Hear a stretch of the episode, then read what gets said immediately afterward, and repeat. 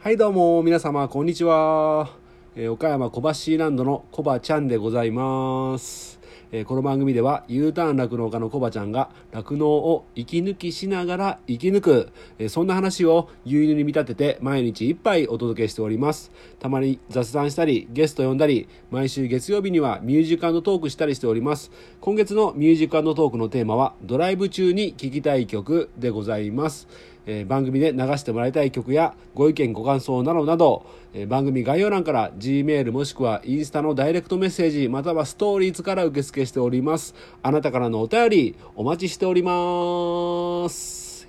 よし言えた言えたぞ。えカンペなしで言えました。はい。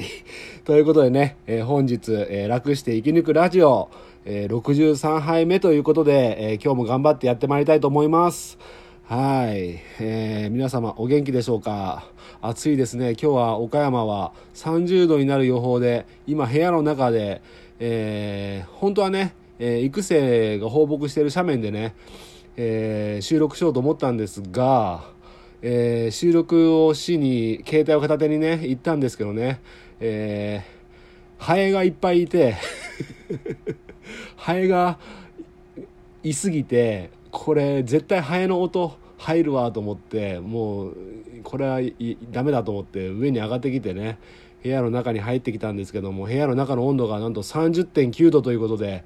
えー今ランニングシャツにね短パンということでね、えーもしねあと323度になったらね下ももうスパダカでやってやろうとかそんなことをね考えたりしてたんですけどもね。まあまあそれはもうどっちにしろね音声配信なのでね僕がね裸であろうがね、えー服を着てようがね皆様には関係ない話でございましてね。今こんな話をしてるのもね皆様には関係ない話でございます。すいません。ということでね、え早速ですが、えーお知らせがございます。なんとこの「楽して生き抜くラジオ」累計再生回数が1300回を突破しました。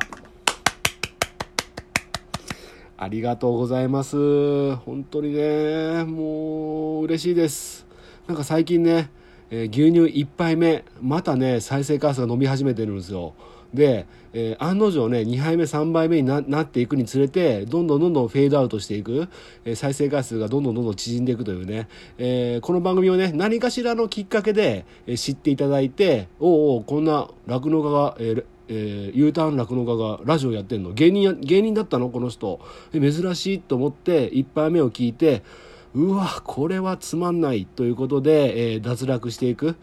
えー方がね、えー増えていくということでね、え1杯目2杯目あたりねそろそろ削除しようかなと思ってるんですけども。はい。まあ本当にね聞き直すとねめちゃくちゃテンション低く低いんですよね。もう恥ずかしい。もうだから新しくね聞く方ね新しい回から聞き始めてもらいたいですね。うん。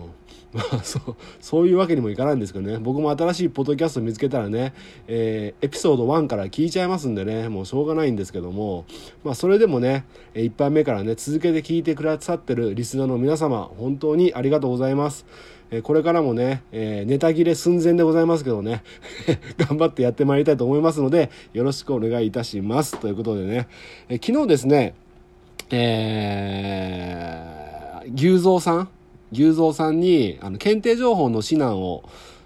検定成績のね、えー指南をしていただいた、えー音源を流させていただいたんですけどもその中で、えー配合を貫入機の配合を、えー6キロほどやられる農場さんがいらっしゃいますよねっていう話をしててうん。でうちだったらそんなに食わないわみたいなね。そんな話があったと思うんですけどもなんとねその、えーそれに対してのねリアクションが、えー G メールでえーある方からいただきましてちょっとこの場をお借りしてね紹介させていただきたいと思います。ちょっと今開きますんでね。はい。えー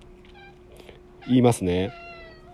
貫入機の配合飼料は給与量ありきで考えると非常に危険です。トータル最速量 8kg の牛と 14kg の牛では配合飼料 4kg の持つ意味が全く違い牛の反応も違います。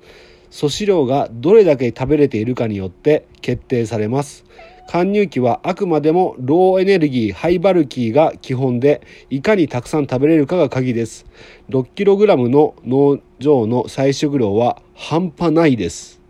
ただし 6kg は寒冷期のエネルギー充足のための給与量です。貫入期に配合を多給するとケトーシスを誘発します。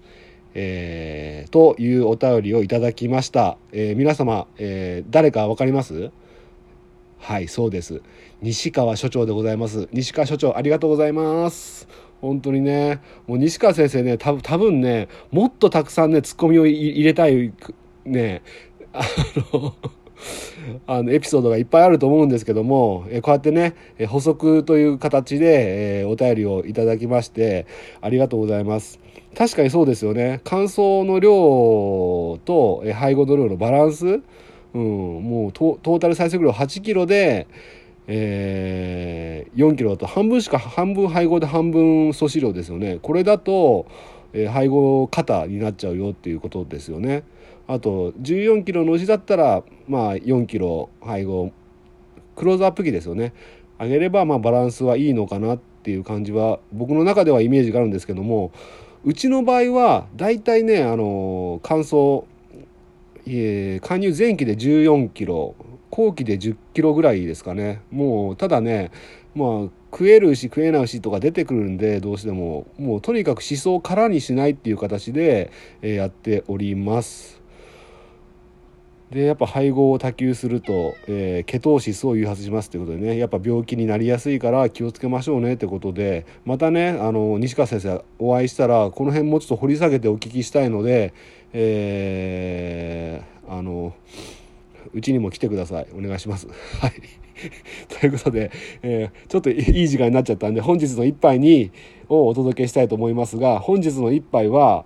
えー、入量を稼ぐ貫入期管理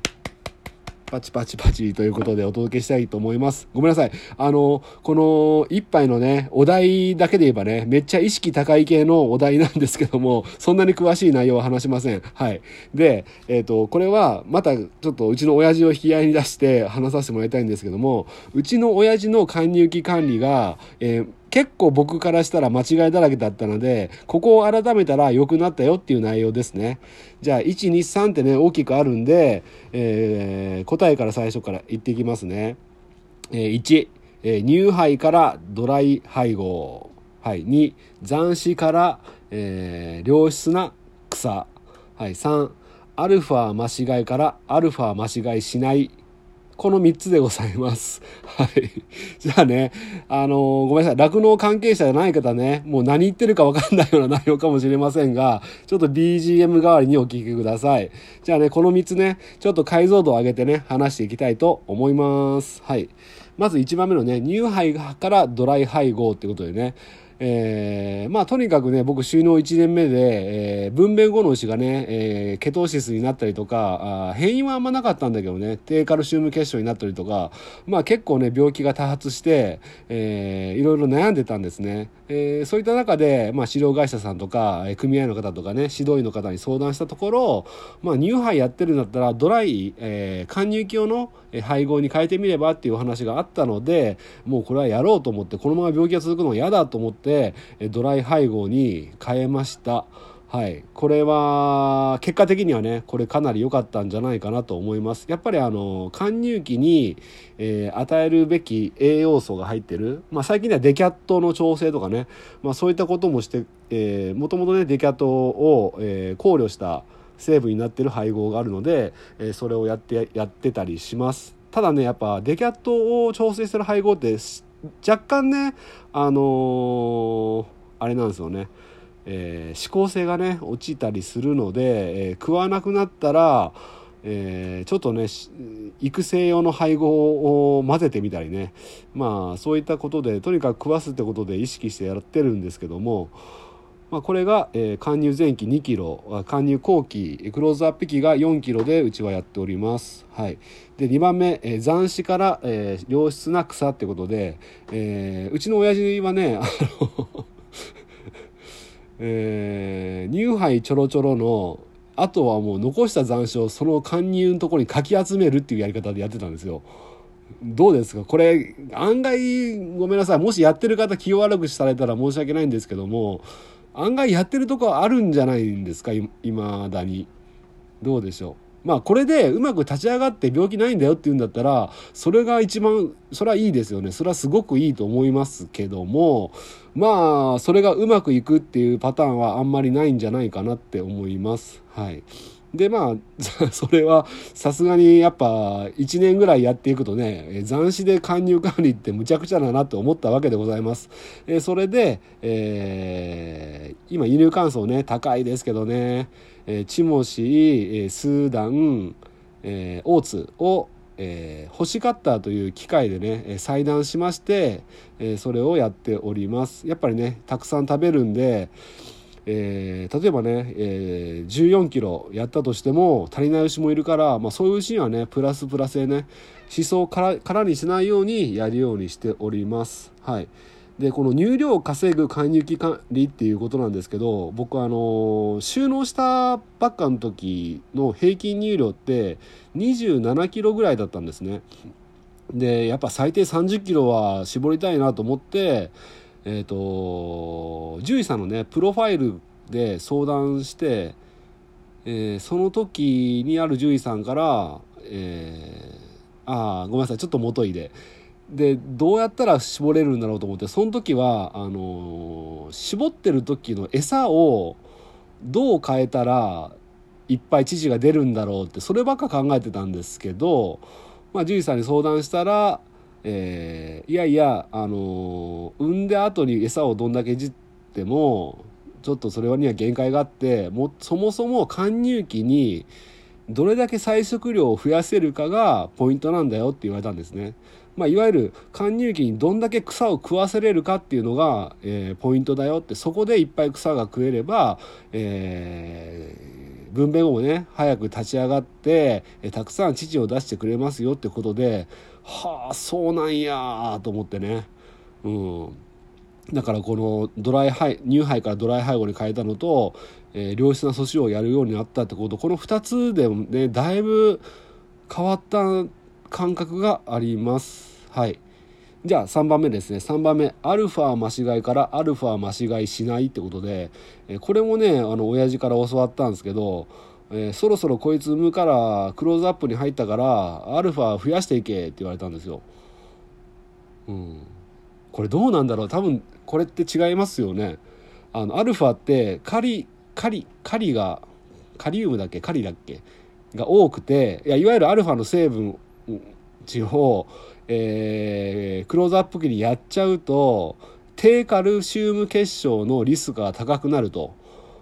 うん、だから非入後非入後貫入後期にクローズアップ期にアルファはやっちゃダメっていうことを誰かに教わったか雑誌で読んだかをでおいおいこれ病気にさせてるようなもんじゃねえかよと思って、えー、すぐやめましたもう。それはこれはいかんと思って、うん、まあちょっとね、えー、一つかみ二つつかみぐらいは、えー、最初からやってるんですけど、えー、どんどんどんどん増やしてってね 間違いしてたんですよ。いやこれは低カルになるわなっていう感じのまあそれでもね無事に立ち上がる子もいるんですけどね無事に健康で絞れる人もいるんですけどだからやっぱりこれって結局はね個体差もあるんかなと思うんだけど、まあ、相対的にねアルファの間違いっていうのは、えー、病気を招く低カルを招く原因になるんじゃないかなと思ってこれもやめました。ということでね、えー、今までね、えー親父がやっていたやり方でもやっぱりその30年40年やってる選手ですからそういったやり方でも何かわからないけどうまく立ち上げてやってきたんです今までね僕が帰ってくるまでは。だからそれはそれですごいことだなと思うんだけどやっぱりいろんなことを学んでいく上で親父のやり方だと今のコーヒー乳牛たちね、に対してはちょっと、うん、あんまり良くないやり方なんじゃないかなと思って、えー、改善してきました。ということで、まあ、これでねいろいろなんやかんやそれから月日が流れましてこういった変え方にして、まあ、細かく言えばまだまだあるんですけども、まあ、なんとかね平均入量が、3 3 4キロ。だから当時に比べたら、えー、27キロからだから282930 28293031323だから6キロぐらいは平均乳量が増えたんですね。うん。まあこれでね餌代が安くなってればねいっぱい稼げたんですけどね。今は赤字でございます。はい。ということでね最後は自虐ネタになりましたけどももしねあのー、ちょっと思いたい当たる節がある、えー、牧場の方がいらっしゃったらまあそんなことはないと思うんですけども何かのね参考になれば幸いでございます。ということでね今日はこの辺で終わりたいと思います。はい、えー、今日の一杯お味の方はいかがでしたか？お口に合いましたらまた飲みに来てください。この番組は牛と人との心をつなぐ岡山小橋ランドの提供でお届けしました。それではまた明日。バイバイ。